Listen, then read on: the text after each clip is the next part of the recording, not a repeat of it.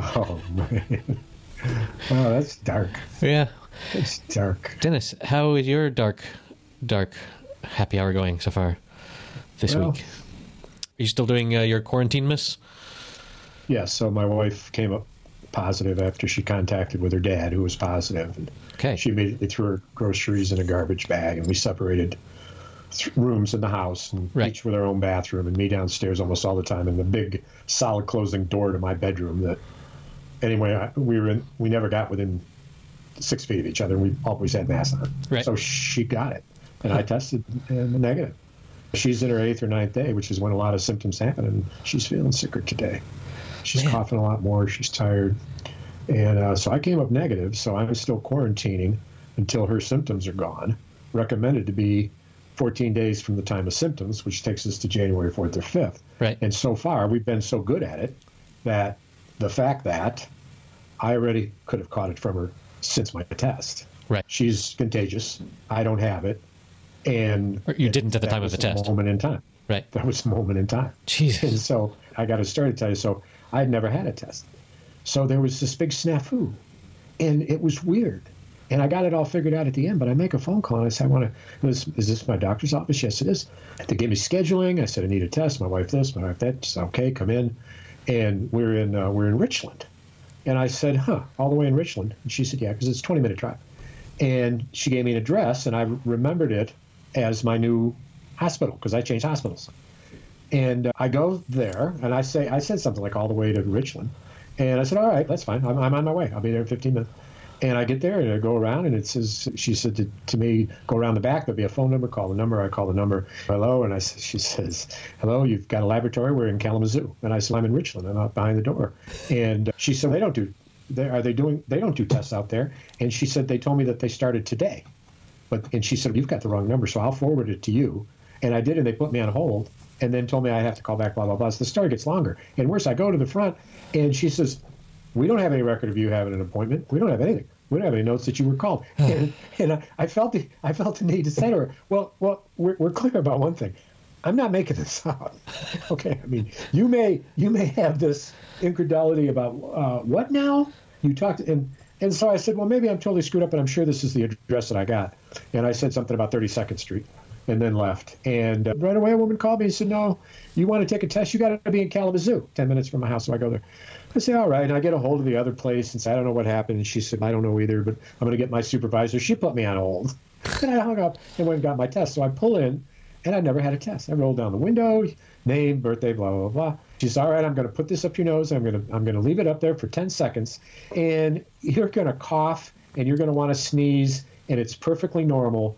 Just keep as still as you can. Uh. it's only going to take 10 seconds. 10 long seconds. And. I kind of, and I made several mistakes along the way. The first one was looking in her hand to see what she had and noticing that it was about the size of a chopstick, but more of a skewer for shrimp Right. with a little white thing on the end of it. And I looked and I thought, now I remembered people telling me they go pretty far back up.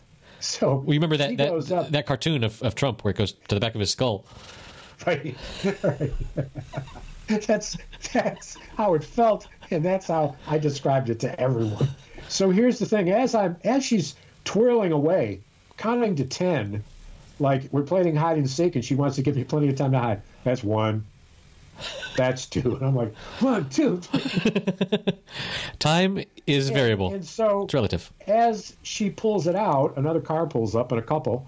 She pulls it out, and I begin sneezing, and I've got a ferocious sneeze that it is loud, and it and, and we're in a garage, Explosive. in a an underground garage. So it's short quarters. My window's open. The windows of the other cars open because they're going to get tested, and they hear me sneeze, and they think it's hilarious to watch me rubbing my eyes Ah. because this thing was so unnerving to me. And then to sneeze, not twice, three times, that chew, and rubbing my eyes and finding something to rub my eyes with. And they were laughing and laughing. And I wanted to wait to see How they did to get it, but I didn't think that I should. And so it, it lasted a while, but then it comes up negative. How long did it take to get the results? just, they said what I've always heard 48 to 72 hours. I found out the next morning. Nikki found out the same day. so And this is a town that's got this shit. They're responsive. you'd think after we've been doing this for a year, you'd think they could figure out, yes, clearly we should be focusing all our energy on creating the vaccine. But you think some auxiliary team could have been working on a more comfortable test, right? Like, Oh, I'm sure they are. I'm sure they are. That this this stuff that they're putting out there now that they understand what the vaccine's all about. Obviously, they understand the molecular fucking makeup of the thing enough to kill it, which means that they'll be able to get better and better at improving. that's what It's, it's amazing what they've done. In, in, Yes, yes, for sure. le- In less than two years, it's astounding. It's the it's astounding. It's fucking democracy at work. It's democracy and capitalism at work. It's what our country is is founded on, and it's got religious overtones. because we say every day, "Thank God we're, we don't have it," or "Thank God we're still alive." Oh shit! Yeah. So I went out to the What- I went out to the home and saw Grandma. Man, it was sad. It was sad. She's on her bed. I wished her a happy new year. She wished me a happy new year. So yeah, my uncle passed. uncle. My 83 year old uncle passed. My dad's brother. Mhm. So Not COVID. cousins. Yeah. COVID. Oh yeah. Fucking a. He waited to go in until all they could do was make him comfortable. Yeah. Or he deteriorated that quickly. He had a lot of underlying conditions, but fascinating story about him. I think I'd like to tell it to tell it to you. Tell it. he, the last time I saw him, me and my two brothers went to go see him at his house, and this is his name is Rafty, and he's crafty because he can work with his hands. Uncle Rafty? Yes. Sweet. Yes. And so we go there, and, and all through his house, he has furniture that he's made out of cut wood and grandfather clocks that are made out of cherry, perfectly done. He's the master uh, woodsmith. And, and and has made stuff for all of us, especially my older brother, who, whom he's closest to in age. and, and he said, when I was in the Navy, we used to work in these rooms that were real. There were three rooms, and they were all full of equipment and it was really hard for people to get around. And we came up with the idea that we should be building shelving into the hull of the ship more and move it out of the way. So him and a couple of other guys in the Navy in these cram quarters took some grid paper, graph paper, Right. and laid out a plan on how they could create storage units that would reduce the clutter and store things in a way which opened the space up so that the men could work smarter and better and safer, et cetera, et cetera. Right. And he said, and I'm like my dad in that, who also was a carpenter, but more importantly, could draw. He was an artist and he could draw. And a lot of artists, his, his graph work when he was doing plans for building and, and whatnot were impeccably written. You just straight, just straight and beautiful. Right. So the Navy did this change based on his plan. Yes, Yeah. I know. It's it's in in defense of our great country, and and he and then they ended up loving it so much, and he drew all the stuff and how big all the measurements were, when where all the stuff went, and they adapted the plan. They did it, and the entire Navy adopted it Wow. as a modification to their freaking warships. And it was an amazing story coming from him. And I'll tell you one more story about him. In So- fact, I'll do it now. Then So the entire Navy has rafty shelves. I, I think we should brand the, raft, the rafty storage areas. right. And and so I'll tell you I'll tell you what he said Yeah. to close down that story when the three of us were there at his house where all the things that he'd made were surrounding. But let me give you an image of this first is that I walk into a brewery in my hometown and I'm in a side door. It's a brick building. And when I open up this big stainless steel door, I walk into a bar that will comfortably hold about eight people with a bar behind it that could hold four people. Very small room, all white tile, floor, ceiling, and stainless steel. And three tapped kegs built into the wall of the brewery's three top beers Yes. and a little silver tray underneath it to catch the overflow. right. And they would give you a glass that was only eight ounces. And it's about the size of what I would call a grapefruit glass. Right. It's not very big. Yeah. And and so the idea was when you're at the brewery, you walk in, it's where the employees got to drink. And so I walk in the brewery and somebody's behind me. They say, Can we help you? We're in street clothes, me and my buddy. And he said, Yeah. I said, Yeah, we thought we'd have a beer. And he said, Oh, huh. And I said, So we're I'm I'm Rafty's nephew. Right. And oh, he said, Oh. And just as he's saying that, comes Rafty around the corner. Now, I'm 40 years old, so he's about 58, 60 years old. He comes around the corner and he's dressed all in whites white pants, white t shirt, white cap, Not a Navy like uniform. a naval just, cap. Yes, in a white bib. Right. And he he waits and he says, "They're good with me." Nice. And the bartender says, "So we just drank until we were blind, until we were blind." It didn't take long. When you're drinking free beer in eight ounce glasses, the Right. time goes quickly. And there was this interaction. So that was Rafty, and he was quick, and he was a bit gruff. He, we had some run-ins when I was a hippie teenager. He didn't he didn't approve of my hippie ways, to say the least. But that day, he was young, strapping Rafty, working in the brewery nice. where his uncle and my great uncle Ed was a brewmaster and created a brand of beer that uh, sold for years, Cook's, uh, Cook's Holiday Ale, Nice. which sold uh, all over the place. So, th- so anyway, now Rafty is 80, 70, 80 years old, and we're at his house, and he tells his story, and and there he is, and we're in his living room, and there was this long pause where my three brothers and I just looked at him, and he looked at each one of us, and then he said, I always thought that was pretty remarkable that they used our plan and that I drew it. And it was the most conclusive and uh, definitive statement I ever heard from him in all of his 80 years, all of my 67 years, and the longest story I've ever heard him tell in my whole life. And and so now he passed yesterday. Here's to Rafty. Rest in peace, Rafty. R.I.P. your- buddy. He liked to. He boy did he drink the cook's beer. Him and my dad. It's, so one of the things they did, they were both mechanical. So they took a bicycle. They saw these plans. They took a two-wheel bicycle, a male bicycle, and they turned it upside down. And when they turned it upside down, they did some welding work on it, and they ended up creating a bicycle that you had to basically stand on the top of a car to be able to climb on Okay. because it was extended wheels and it was about eight feet up in the air. And they built that bicycle. But they wouldn't let anyone ride it. Any of the kids ride it. Well, because they wanted to see what it was like. And they were, it was dangerous as could be. I don't remember them ever being able to get it. I remember them having to, to take it apart. But that was one thing they did. Like a penny But farthing? here's the thing. Isn't that the name of Pardon? the? Isn't that the the, the old timey bicycles with a big front wheel? Isn't that called a penny farthing? No, it wasn't like that. No, it was a two. It was a two, a two wheeler. It was a 36 inch two wheeler. But it was just like And it- elevated. Yeah, just high up. And they extended everything with welding and metal and Right, longer and- chain. And, and here's the thing. Here's the thing. The reason that it didn't go any further and that we never got to ride it is we were too young. Because once we got older, the things that they built, the experiments that they had, we were the test dummies. They built a sled that weighed as much as a Volkswagen out of big metal strips with a car steering wheel to steer the front sleds on it Nice. which were old skis made out of wood. And it was big enough to hold three boys between the ages of 10 and 13. It was that long. And it was cu- like cushiony seats. And they took us to what's called Gowanda Hill, which is, if you ever go to Gowanda, maybe you can Google this and see Gowanda Hill, but it is a mother son of a bitch, steep downhill. If you put your car in neutral at the top of Gowanda Hill, and you didn't put on the brake, by the time you get down to the bottom, you'd be 72 miles an hour. That's how steep the hill is. Wow. They took the sled and us boys, the first virginal inaugural sledding of the Frankenstein sled they did, put my 13 year old brother at the steering wheel and pushed us down that fucking road. and the last thing that my dad said, and Rafty was there, he said, like, here goes anything. Nice. It's like the internet meme of hold my beer. Uh, I don't think Here goes. Here goes I don't nothing. think I don't think that my mother was was aware of the the grand experiment.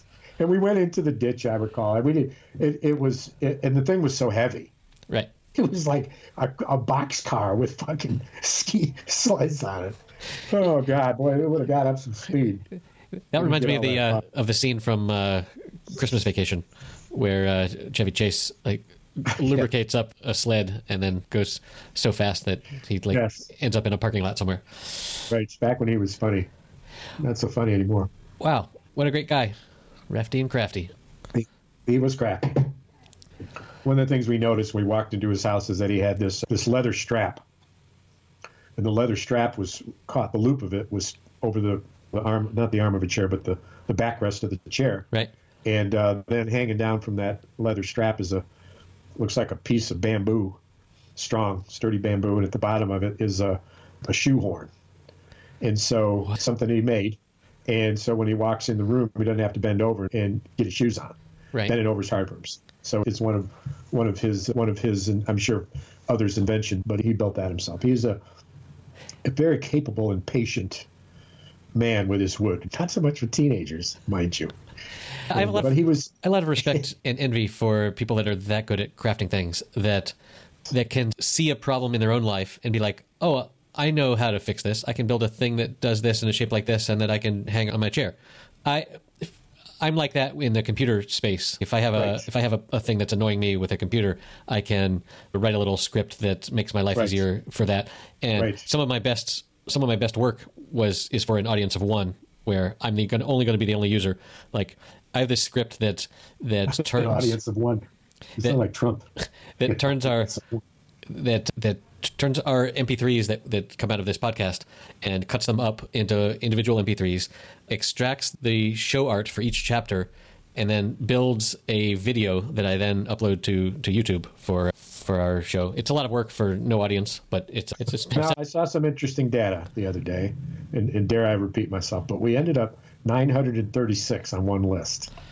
And what was interesting to me, and it jogged my memory, and you, the record will show, that at one point we were 642 or something like that. And I remember talking about that. So it's we've gone down in this country where it was. I don't know. It wasn't. I know we would talk about Paraguay, but it wasn't that granular no, definition. they've they've forgotten about us. The one guy it was there like that a was downloading. continent. Yeah, It was like generally in the southern in, in South America somewhere. But yeah. anyway, and So so, it is what it is. But I don't care anymore. I'm just this is the best time I have. Whether anybody's listening or not, I had a great time. I get to laugh with it, bro. Hey, bro. Hey, what's man. up? What's up? Hey, man. You growing a beard, man?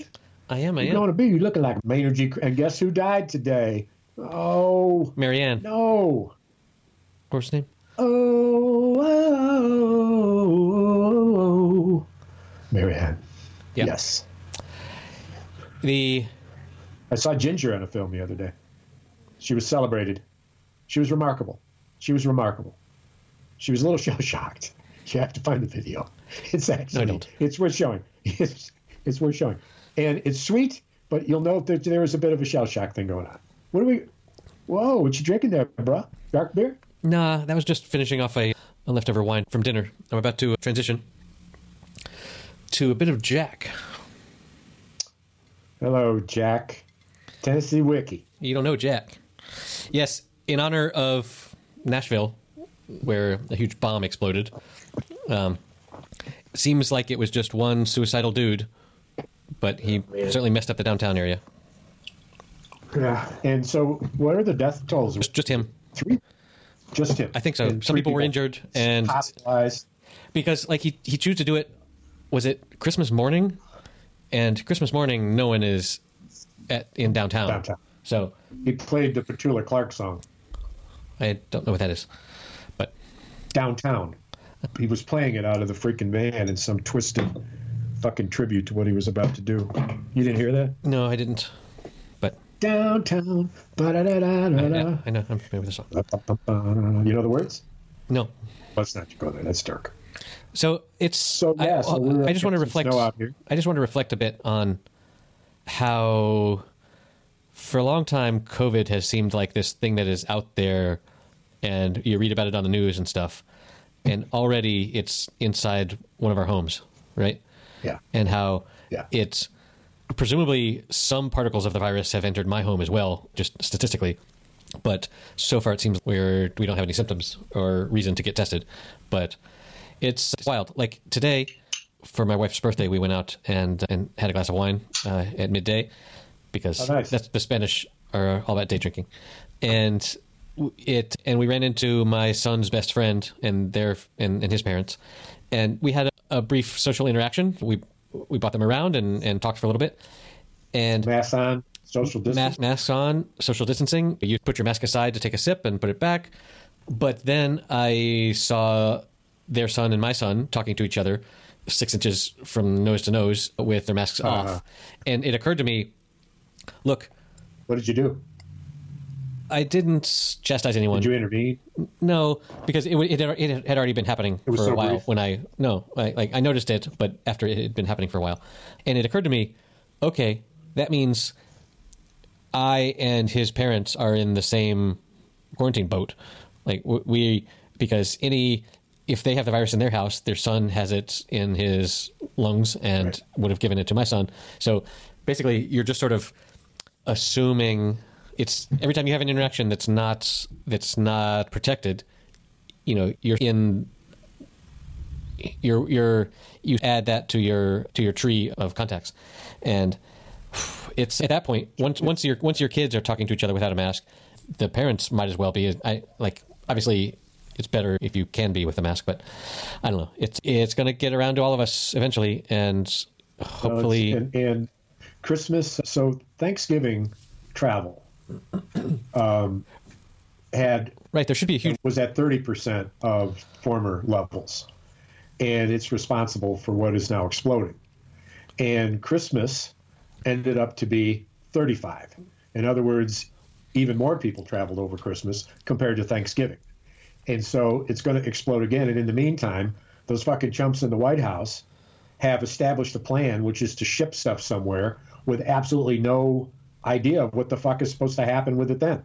And so they're now claiming that they've shipped 19.9 million dosages. And so all these dosages are sitting in these fucking facilities, but they didn't bother to make a fucking plan with the states on how how was it supposed to be distributed, and there was no help. It's it's up to you.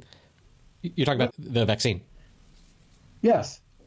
Yes. Yeah. And 2 million people have been vaccinated. They promised, oh, 20 million in the clip after clip of them promising 20 million and them now saying we've delivered 19.9 million. So they loaded up boxcars of the stuff, boxcars, and dropped it off so they could say the next day, yeah, we've delivered 19.9 million. And but just so to the corner like, of, of some street corner somewhere, right? Delivered. Corner of Six and Vine. Right. Corner, corner of Six and Vine. There's a lot there. There used to be a community garden and so there's a lot of wooden pallets around. So they just dropped it off there and then moved on. Who the fuck knows? Yeah, total landscaping, Four Seasons. Yeah. And I so I, I sent you that article today about how Trump has gone to Mar-a-Lago to spend the end of the year there, and how yeah. Melania has been orchestrating some changes to to our dear leader's quarters, and that he's pissed off about it, and he must just be in such a foul mood because it. So what did she do? She made it less.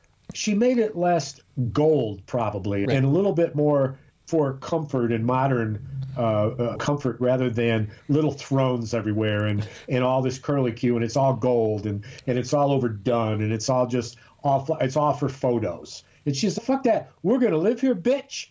I'm fucking redoing it. You get the fuck out of the way, Donald. Read your fucking nup, your prenup that I re-upped with a few changes on it. I'm in charge of decor. You can gripe all you want. Go play golf. Get the fuck out of here. Shut up. She fucking hates him. She fucking really. Fucking... You don't think they're madly in love? what a. No, I think that she's she wants to make sure that she and her son and her family are comfortable for the rest of their lives. Wait. And bless her heart. We one of the that was one of the discussions we had today with uh, with the parents of my son's friend is about Melania and how first of all like you want to feel sorry for her because she's married to such a knucklefuck, but also she made a very conscious decision before he was president to hitch her uh, her cart to that horse, and for the explicit like uh, reason of this guy is going to provide money to me for a long time, and and, and her parents who are now right. living comfortably, and her. Although that wasn't, I don't think that was part of the original decision. I, I don't think she was like, uh, I'm gonna, I'm gonna, oh, yeah, yeah, I'm well, gonna marry this guy re- so was, that she yes, can, was, so that my parents can get to America. That's it was redone. Yeah. I'm talking about version two, right? Uh, prenup point uh, two zero. Right. You're talking about prenup 1.0, yes. And so what the fuck? I don't give a shit about her. I just hope that he fucking and the thing that he's done, he's so funny. It's like, how do you like him now, Mitch? now that he's gone against you, and he's trying to embarrass you with this two thousand dollars stimulus package. And Mitch McConnell, he's, he's so transparent. He says we'll vote on that two thousand, but I'm going to go ahead and I'm going to put a, a commission there to do the investigation of the of the election, which Trump also wants. And I'm also going to put in there this foul fucking thing that nobody will vote for and it's a up, up or down vote. So they, they, everybody gets to say, I would have voted for the 2000, but this other bad thing was in there, and it gives the guys a way out. Right. And we'll see what fucking Trump does. He's busy playing golf. What a great day, and Epiphany, perhaps January 6th is going to be for for for Mike Pence where he's going to have to preside over the official certification of the election. He won't do it. He won't do it. He won't show up. No, he won't. Did I send you that, that video? I did, where the Lincoln Project ha, has, is claiming that Pence is walking away from Trump, and the fact that and the dagger, the dagger that will kill him, the Uh, dagger that and Pence is the dagger that will kill him, right? so Something along you think those lines. you think the vice president will not show up for that? no, I know he won't. It'll be the second time in American history that it's happened. The first time it was because the vice president, serving as president pro tem, had been defeated in the election. And because he didn't want to be responsible for claiming his own defeat, he handed it over to the next in line, and the next in line did it, who I think was the speaker, uh, or, uh, you know, the president pro tem number Whatever, two, whatever yeah. the fuck that is. And so it's not unprecedented. And all Pence has to say is there's enough questions about this. And I'm loyal enough to this president and blah, blah, blah. He won't do it. He won't do it. Pence can't. Pence has no political career with his base if he does this. He won't do it Interesting. and they're gonna they're gonna create the excuse. That's one of the things that Trump and Pence have been doing through Trump, is to make sure that Trump can keep saying how illegal it all is, and never end it. It never stops. It's always another court case. Just until Mike Pence is saying, "Keep it going, Trump. Keep saying this shit and taking it to court and questioning it all," because by the time that's still not going to be resolved, and I can say there are too many unresolved questions. I can in good conscience. Blah blah blah. You watch what happens. But he'll be the second in history, so it's duh. Who gives a fuck? well, Who you? you, you uh, there's there's no Chris way. Christie's already running. He'll eat those guys alive, alive. Well, He's the toughest, smartest motherfucker out there in the Republican Party right now. Chris Christie. Well, there's no way this is this episode is being released before you're either proven right or wrong. So anyone listening to this will know if you are a, Whether a- I am or a not. sage, a sage, or a. What did I just predict? I've forgotten already. You predicted that aliens are going to come down and uh, and mate with Donald Trump, make him pregnant with little alien babies, or at least that's what I saw online.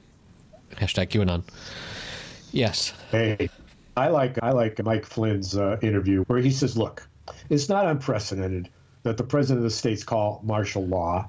We can go into these states, these swing states, and we can confiscate the ballot boxes, and we can essentially have the military run a new election in those states." He's on camera. He's just been pardoned, which means that he's admitted guilt.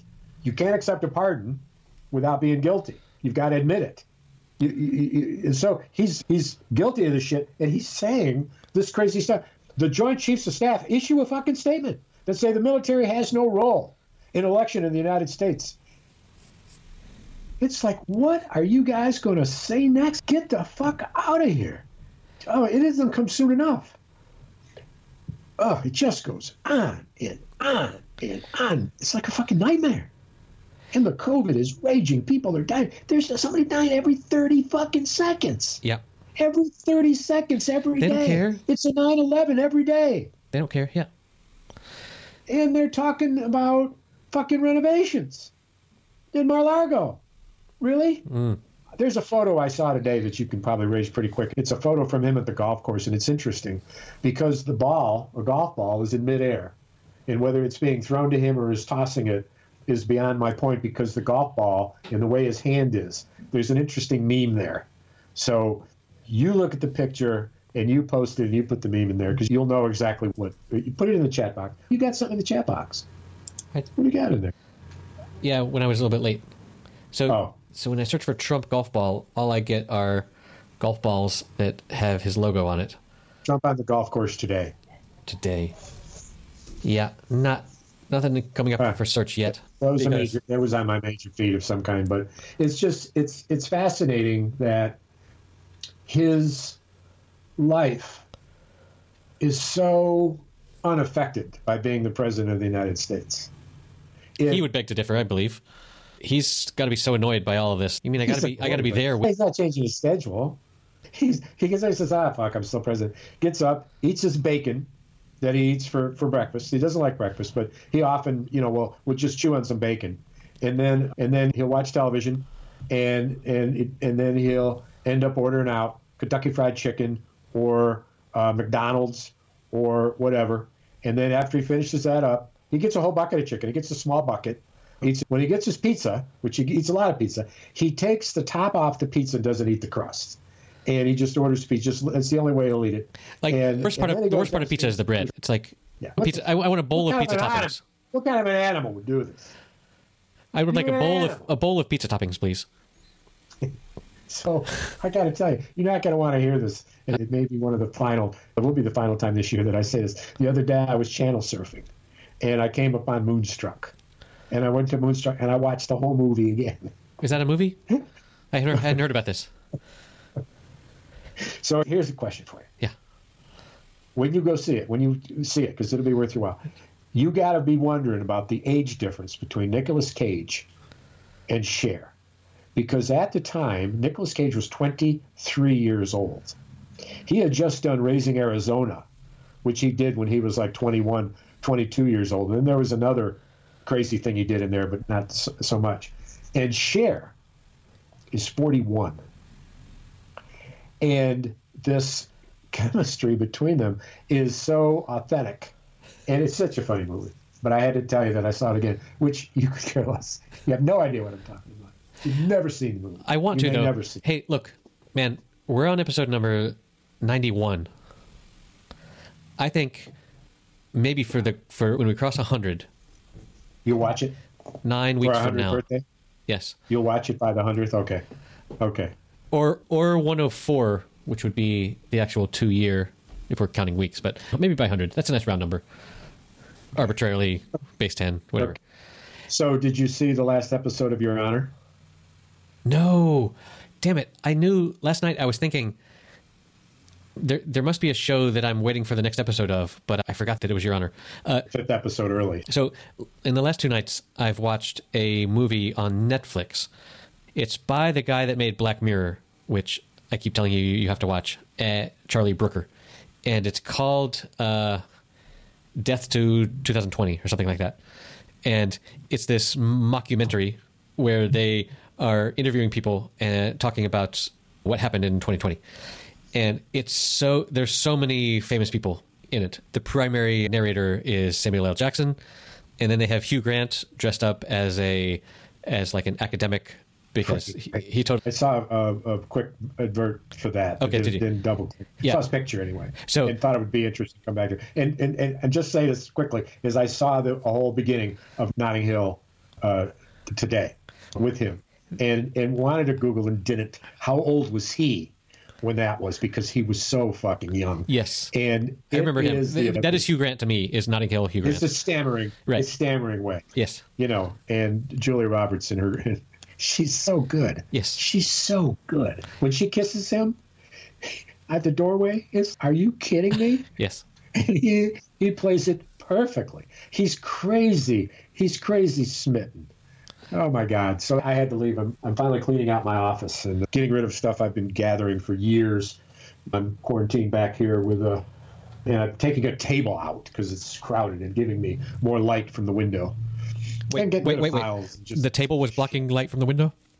a bit, yeah. It's a floor to ceiling window, and I had a table that was holding a bunch of nothing. The fact is, I put the table there because the table had to move from where it was, which is upstairs in the third floor library uh, play area up there. It wouldn't didn't fit. So I said, "Fuck, it'll fit in front of this window," and I put it there, and all it is is just a place to put shit. And, just, And you opened the window and was threw the table out. No, I like the table. It's a little folding table, man. It's it one of those that uh, it's round, but it folds down, so it's narrow It's round, but it folds down. and it's yes. got wings on it. So if you had thrown it out the window, it could have it could have flown away. It could have. Speaking of wings and on the window, I've been listening to a lot of John Prine, and one of the most amazing things. Another COVID learning, and I've casualty. been- yes, and he underlying conditions. But still, But I'm listening to his lyrics, and just he's a genius. understanding how simple he he made things. He he told this story about going to this bar when he was playing and he was younger, and uh, he'd been playing there for six weeks, and he or six months, and it was the longest he ever played anywhere. And he thought these same people are coming. He said, I think he got nervous or, or was worried or concerned or whatever. He said, think of it. I bet you they'd like a new song. So he was in the car driving to the place and he wrote this song. And then he played it there for the first time. And it is it is just so amazing. I think one of the lines is uh, he's driving the car through dirty windows and, and sad smiles. You you know, it's hard to see your it's hard to see your smile or your face. It's just so lovely. And why is this fucking light red? I'm trying to get to my gig. hey, watch out, asshole! Yeah. Of, of, why I love why I love uh, country ballads that are just real simple. I've got I'm going to be writing some songs oh, yeah. with my son-in-law. Uh, right. And I've got one that the image that I want is, and maybe I'll sing it a little later, but it is of the the woman, the love of my life, meeting her in a bar in South Texas, and in that bar, as we talk and talk and talk and drink some beer, that when it's clear to her that there's something happening, that there's a tear that rolls off her eyelashes onto her cheek, and that's the image. And I've been thinking for years. You've said this. Right, so what happens next? And it's wait a minute, no, that's all that happens. that's it. That's the whole song. It doesn't need to be anything more than that. Exactly. It's a moment it. in time that is forever special, where your your tear done dropped off your eyelash. Right now, it needs the middle sixteen to take it somewhere, and I think it just came to me. It's a there's a teardrop on my pillow. Oh, I caught it in my hand. Now I'm home and you're still with me. So I hope you understand. I don't want to lose this teardrop. It will make me sail to sleep. Oh, I just love this sweet teardrop. It helped me go to sleep. That's the middle 16. I love the, the sail to sleep metaphor. But because so, everyone talks uh, about sleep being like a land over there that I want to get to, but I haven't used, I haven't heard the the verbs to sail there used. Maybe like oh. Your, your sweet breath can push my sails to sleep or something. I don't know. Yes. Yeah? Yes. Your snoring is pushing my sails. He's do it. Let's see. Let's see. Here's a from a woman's standpoint. A woman's standpoint. Channel the woman. He he knows he knows he's snoring. He knows he's snoring. He can't ignore it. He can't ignore it. I think I'll kill him. I'll think I'll kill him. He can't ignore it. He can't ignore it. He, he's like a whale breathing there with the tail under there. I think I'll kill him. I want to kill him. He knows he's snoring. He knows he's snoring. Okay. My wife wrote that. You just plagiarized. You are the king snorer. She can go back to an episode where we talked about this. I certainly did, where your fucking snoring was reverberating off the wall between our two bedrooms, and it was mechanical. It was sort of like the sound you'd expect when there was a battleship and they were moving their heavy guns around, and there was metal clanging against metal, and there was reverberations, and the floor and the walls were shaking. It was a violent cosmic, seismic interaction, which I've sat up in bed and looked at the wall and said out loud, Are you fucking kidding me? It was like the movie from Scrooge, the scene from Scrooge when he's starting to hallucinate and the dude comes flying through the wall. But the first thing he has to do before he flies through the door is he's going to make an impression on the metal door so you can see it's a man. And then he breaks through. That's what I thought was going to happen would have been that would have been weird. That would have been. A man's got to drive his night tractor, right? That's that's all I'm doing. Driving my night tractor. You were wild then. You're wild now. Did you see the news earlier today? Another sad COVID death of a guy from Louisiana who had been elected just to Congress, election. and at age 41, 41, I think. I just saw his name. Where's he from? Do you recall? I, uh, I didn't read it, and I meant to. I, I looked. I was the, around today. Luke Letlow. Yeah, he, and of course he's at age forty-one. He's got uh, small kids and stuff, and he was from the districts. It's not New Orleans. It's the northern. it follows Louisiana is, is shaped like a sock. His district is also shaped like a sock because you know gerrymandering. Uh, he is What's the name of the parish? he was raised in Start, east of Monroe. Wow, that's down in the bayou, man. That is down in the bayou. Yeah. That is whoa. So, yeah. Poor, And then he uh, went to he moved north of New Orleans Parish to Jefferson Parish, maybe. No, Jefferson is where my colleague is from. Your buddy is. Yeah, uh, no, north. His district is in the touches the northern edge of Louisiana, as well as the northern part of the foot, so to speak. So uh, to mention Jefferson a minute, I, and stop me if I've told you the story, but I, maybe I did. Where I went to go see the judge, and the judge in Jefferson was a born again Christian, and he didn't have a desk. So when you walked into his office, there what it was what what looked and felt like a pew for two people sat on the edge, and then in the front of his office was a lectern that was turned so that was facing the wall. So when he was at his lectern, his back was to you. And in front of his lectern, he had three computer screens, at least two computer screens, two, two, two computer screens, and then all around him his books. And so when he when you walked into the room, the whole middle of the room was empty. There was no furniture. There There's was a lectern It was empty. facing the wall. With yes, Facing above screens it, two computer screens. So he was. It was a standing desk. Yeah, I've heard of a stand. Yeah, He used it as a standing. But he was, fa- and so you would come to his office, and I can't remember. He used had to pull up a chair, and and to sit knee to knee, and he says to me, he says, "Do you know what Chuck Colson?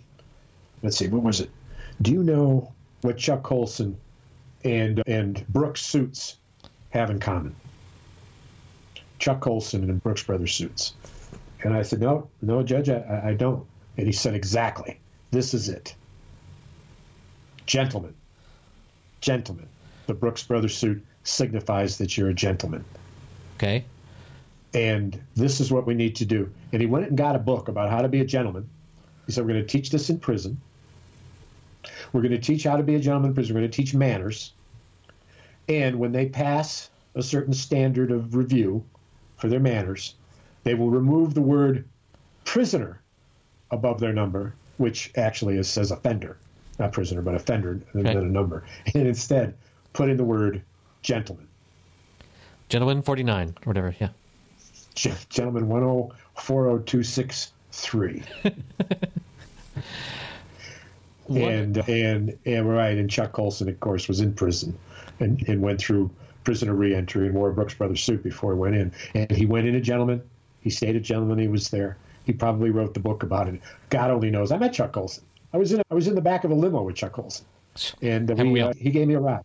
He gave me a ride, and it was interesting because I worked down in Charlotte, North Carolina, and Chuck had done his promo stuff for his Christian stuff that he was doing, his re- Christian reentry stuff after prison, and he published this uh, article, kind of an editorial in the paper, and I wrote a letter to the editor.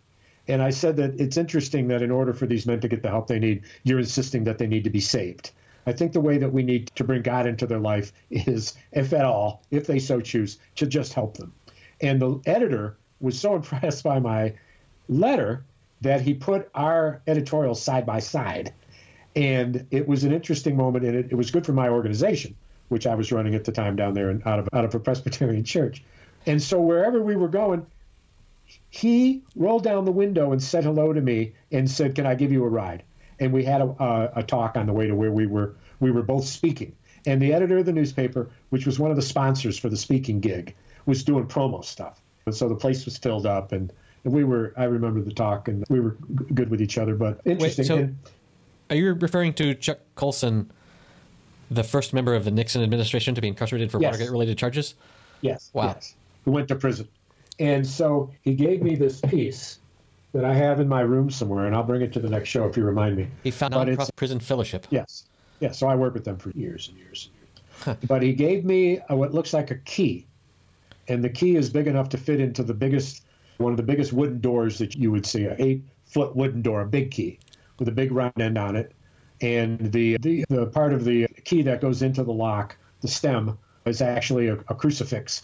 And in the handle of it is another sign of Christ. And he, he gave me this Jesus key. and uh, I've still got it. I've still got it somewhere. Wow. Worked with them for years. He, the, the man became a believer. He was the real deal. I've got a couple of his books. Brilliant, brilliant man. He received 15 honorary doctorates.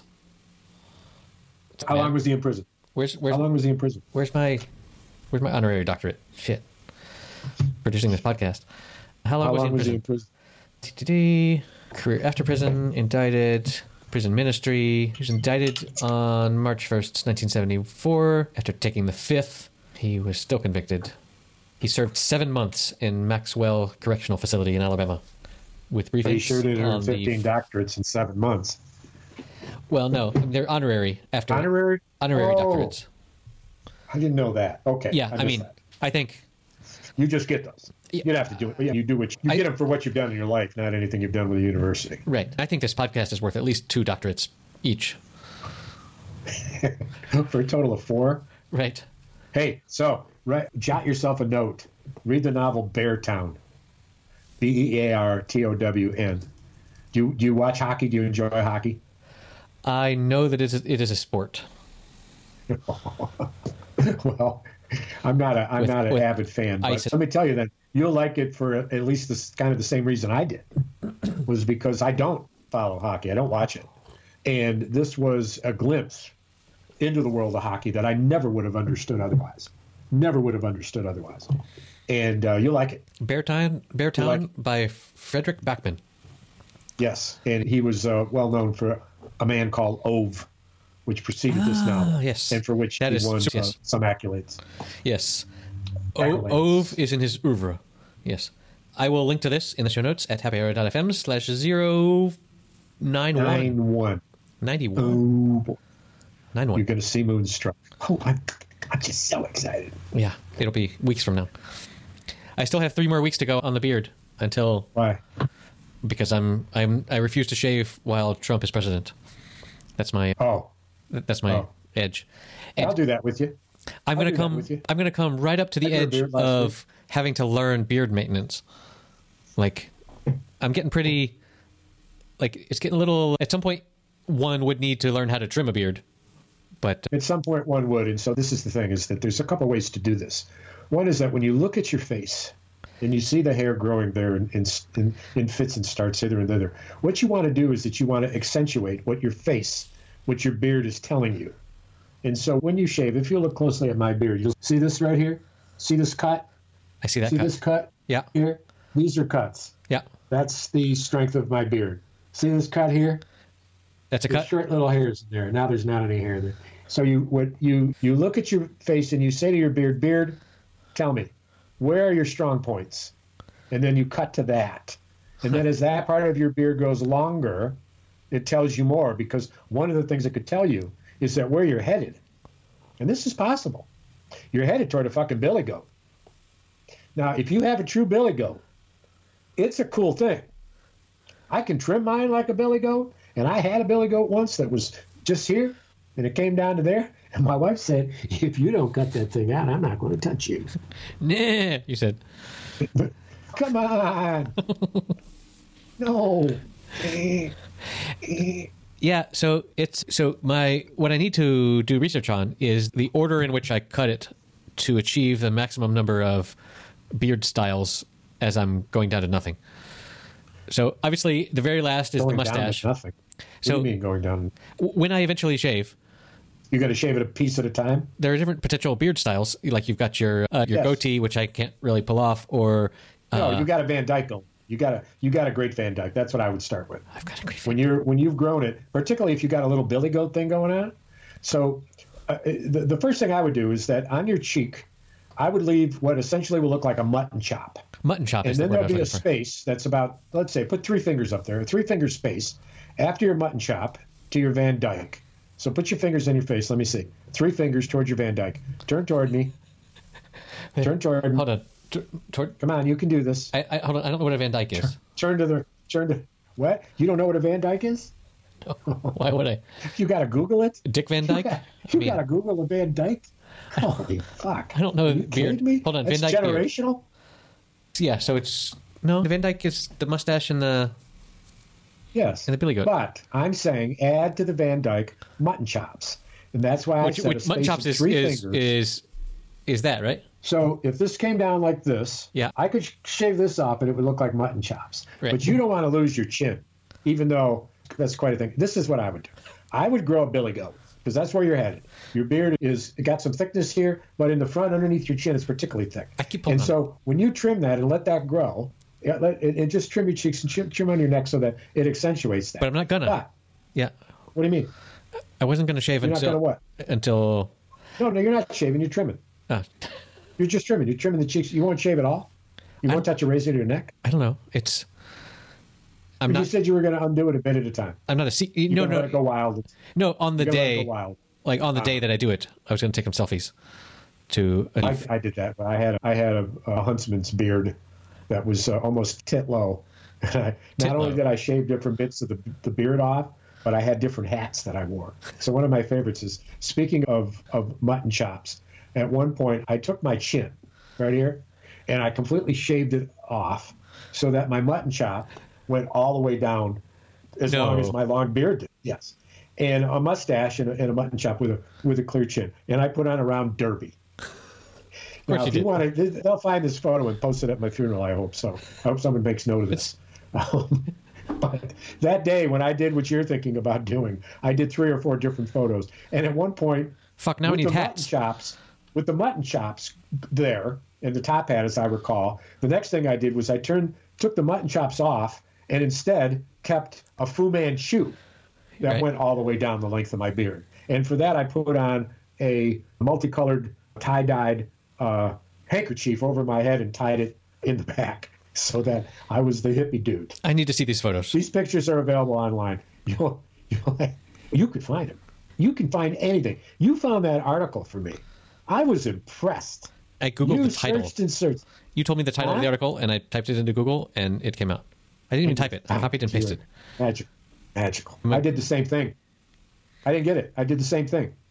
You got more power than me, or whatever. I don't know, man. Google I googled it. Nothing happened. It's my concentrated Google fu energy. I can channel You know what I found today when I cleaned my office? a rabbit. The actual magazine that the writer uh, sent to me. I hadn't seen it in, The actual 12, magazine. 13 years. Oh, from the article Yeah. that we were just talking about. that you found. You should read that. You should read that interesting story about that. Should. It's probably for offline though. I don't want to get sued. Usually doesn't bother me, but So I successfully delivered bicycles to my family for Christmas. ah, We discussed that that was pending Yes. last time. And out the garage, the new garage. yes, and I also went. So like the week that we bought the garage, w- while my wife was there, concerned about some dripping drops from the rain outside, while she was there, a big chunk of the ceiling fell off onto the floor, missing the car, but it there was anyway, there's some humidity issues. But again, like we live at sea level and this is an, an underground garage, so of course the Right. humidity. But also, it also rains a lot here. So anyway, last weekend I went, I I was going to go in the afternoon, and, and my wife said, "You don't need daylight for that. You can do that at nighttime because it's underground and it's all artificial light. You don't need to go, to go during the daytime. Let's use the daylight to." We've done three three sessions with my son with my seven year old son who knows how to ride a bicycle but this particular bicycle is a little bit too big for him and so it's hard it's hard to manage it's hard to get So on 32? it's hard to get off 26. 26 or less Yeah. 24 maybe Well, but no, no, no, they don't. No, okay whatever more than i do apparently from that last instance so it so it's awkward to get onto and off of and so Yeah, we spent a lot of time yeah, yeah. Uh, this past week where i would be there around him to catch him if he fell when he got on and then he would say okay i'm going to go 75 yards over there and i would run over there to be there when he Uh-huh. got off because sometimes when he got off he couldn't hold the bicycle up and he would fall over so we did some of that So I'm curious. I'm curious. Did you do the what we're going to do?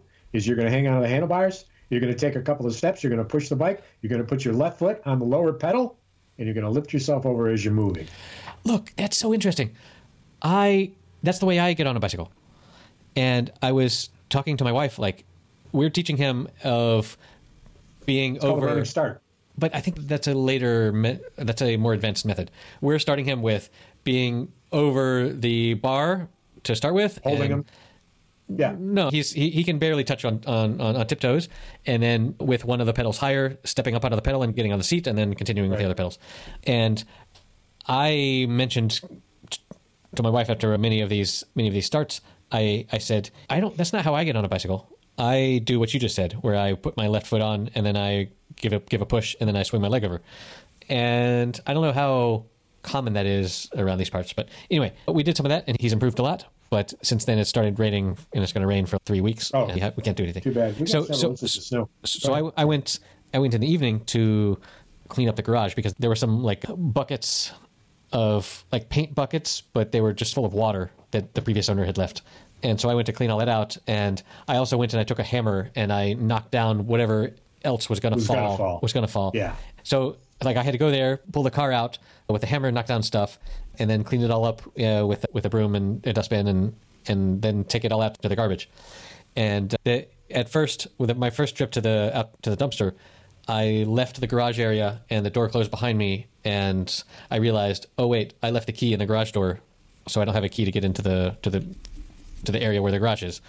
And uh, so I got briefly locked out, and it was cold. And because I was working hard, I was like down to like were short. I was like down to short sleeves, and and so I, I called home and I said, "Hey, can you tell my eld- our eldest daughter to bring me the key?" But my eldest daughter was out with her friends on the other side of town, and so I was able to call her. And but eventually, some other car came out of the garage, and I was able to to get in. Ah. And then I said, "Never mind, I'm, I'm okay." But so anyway. I spent two hours there cleaning stuff out, and there was a big piece of concrete that was there for some reason that I took out. Anyway, I got it all cleaned up, and So who has to repair that? You- were the mm-hmm. is you, you own it now. we own the garage, but the fact that there's humidity is part is the responsibility of the building. So in theory, the building administration will pay for that, but we're not holding our breath. I think Yeah. Uh, like already there's a big nor would I. there's a big there's a part of the wall that's like always wet from the rain that's all moldy yeah. and shit that we're just going to be like okay whatever so we'll try not to store It's any so expensive. It's so expensive. And the thing is, to fix that, it's I say it's expensive. Why is it expensive? It's expensive mainly because of the labor. You just there's no way to get around it. When you've got something like that that you're trying to save, you've got to dig a ditch on the upside of it, way below the depth of the wall itself. But, like, And we- we- we live in a- we live in a place where- to work it. but i live in a place where if you dig down 10 feet You hit water.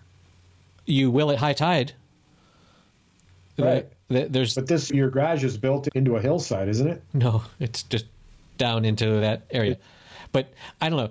It, some way there must be some way to drain water better than having it drip, drip, drip in my garage. But anyway, we're gonna we're gonna start filling it with things that won't deteriorate with humidity. But at the moment, we've got four bicycles in there and a car. So Hey, did you did you end up listening to the tune I sent you by the Mavericks? no, I have several emails from Dennis that are in my to watch. Uh, I will watch that and th- think upon it. Uh, so anyway, this this Netflix thing about Death to 2020 or whatever it was called, it was it was just a satirical take on 2020. It's what you would like, like the Onion or somebody like that to to talk about the year in review. They had Tracey Ullman playing Queen Elizabeth, Oh yeah. Which- have you seen her show? the Tracey Ullman show from Tracy a long show? time ago. Yeah, Yeah, she's remarkable. she is responsible for The Simpsons. They, In what way? that The Simpsons started out as a short cartoon thing on her show. Uh, so, Oh. like Matt Groening proposed, "Hey, can we do a little segment on your show with this animated cartoon of yellow people?" And she was like, "Okay." So she launched. She's responsible for that. I And didn't know that. and after watching, after watching the end of that movie last night, I had a dream where I was just I was like out walking a dog with Tracey Ullman, and it was just weird. We were just there together. You know how oh. dreams are. Anyway, the worst thing you can do is is tell someone what happened in your dream because no one gives a shit. Like Yeah. I was there, and but it, it was you, but it like wasn't you. And and then there was like we walked through a door, and, it, and then we were like in another place, man. And let's shut the fuck. up. Don't talk about dreams. But anyway, Dennis, good luck with your household COVID recovery. I cannot. I cannot. You know what I was thinking like- too? I was thinking as Christmas was approaching, how blessed we are that we're going to be able to have Christmas Day together. and so many people couldn't. And it just happened so suddenly. It just so he's got it, she's got it, it's in the house. Mask Clorox. Been We've drinking been- Clorox? Maybe it's something we could look into. I mean, somehow clean out the Injection. clean out the system, Injection is the way it. or light, or light to somehow flood light, Stuff. and uh, maybe that would help. And, and, and Burks, have we talked about this? She's in the background knowing that she can't make any facial expression. She can't make any. She's frozen stiff. She's damned if she does. She's damned if she doesn't. She's got to be 100% neutral. She's the best at it. But I swear to God, her eyes narrow. that moment was in the Get a close-up film. Of her face. That moment was in the film. Hey, I was so, oh yeah, oh that's great. It's one of the how moments. About Giuliani's, how about Giuliani's turn in the new Borat movie? no, that Did you was. see a clip of that? I I watched that movie. Did you? Yeah, Did you? So, what'd you no- think? I don't have a lot of patience for the Borat character and stuff because a lot of it feels it feels like punching down. It feels like you're it feels like making fun of people that are stupider than Sacha Baron Cohen is. But basically the whole movie like the the part that was leaked of Giuliani is is the climax. Two seconds. No pun no pun intended. That's the whole point of the movie was building up to that and then nothing. So Well, he wrote it. He wrote it as a way to try to tear Trump down, which is what his point was. He never would have guessed in a million years that Giuliani would hand him that uh, scene. Right, No but- but- but af- intended. af- afterwards it was edited around that as the primary gold nugget of the film in my opinion. Yes. it i don't know this whole thing of like he spent some time living and again it's not just spending some time living with some trump knuckleheads it's spending time living with some trump knuckleheads where they have agreed to allow a camera crew into the, the situation so it i don't know eh, it feels it, it it feels weird. It feels like in the same way that I'm that I don't really appreciate when they do these things where they go out and they interview people and then they pick out the ones that are the most ignorant about. Can you point to Michigan on a map? And they're like, I don't know. Is that a country? Uh, and then they live there? And then they take and then they and then they go to downtown Detroit and they're like, Where's Michigan on the map? And 0.1 percent of the people say or don't know, and then they like cut that out, and they're like, "Look at these people, these morons from Michigan. They don't know even where their state is." So that's that's sort of trickery. Yeah, it's well, it's low. It's certainly lowbrow humor to Yes. to say the least. Yes. It's such a parody, and the only But there is some genius it that- behind Borat. I, I will give. the part that I like is the fact that people that I am glad to see they're fooled are fooled. I, I was I, it was uncomfortable to see Rand Paul in in the bedroom scene, and it drove home the point of how scared he was because he looked scared, you know, as you would be too. Somebody was fucking posing as an interviewer and obviously coming out dressed in a fucking tutu with your fucking balls hanging out. I mean, Jesus Christ, it's enough to give fucking old man a heart attack. So it's it's base humor, uh, and but when it's when it's Giuliani, I can hold my nose for all the rest of it. I agree. I agree. When you're exactly, and that's what I'm. That's what I say about punching up, is when you're making fun of the people that are in Right. power. Right. Fine, have at it. Make them look like the f- most dumbest fools. But a lot of it is dealing with just your random yokels in town, and that part is a little bit distasteful, in my opinion. But Oh, listen, bro. This is our this is our final segment of 2020. Yes, We won't be on the air again. Raise raise a toast to you and yours.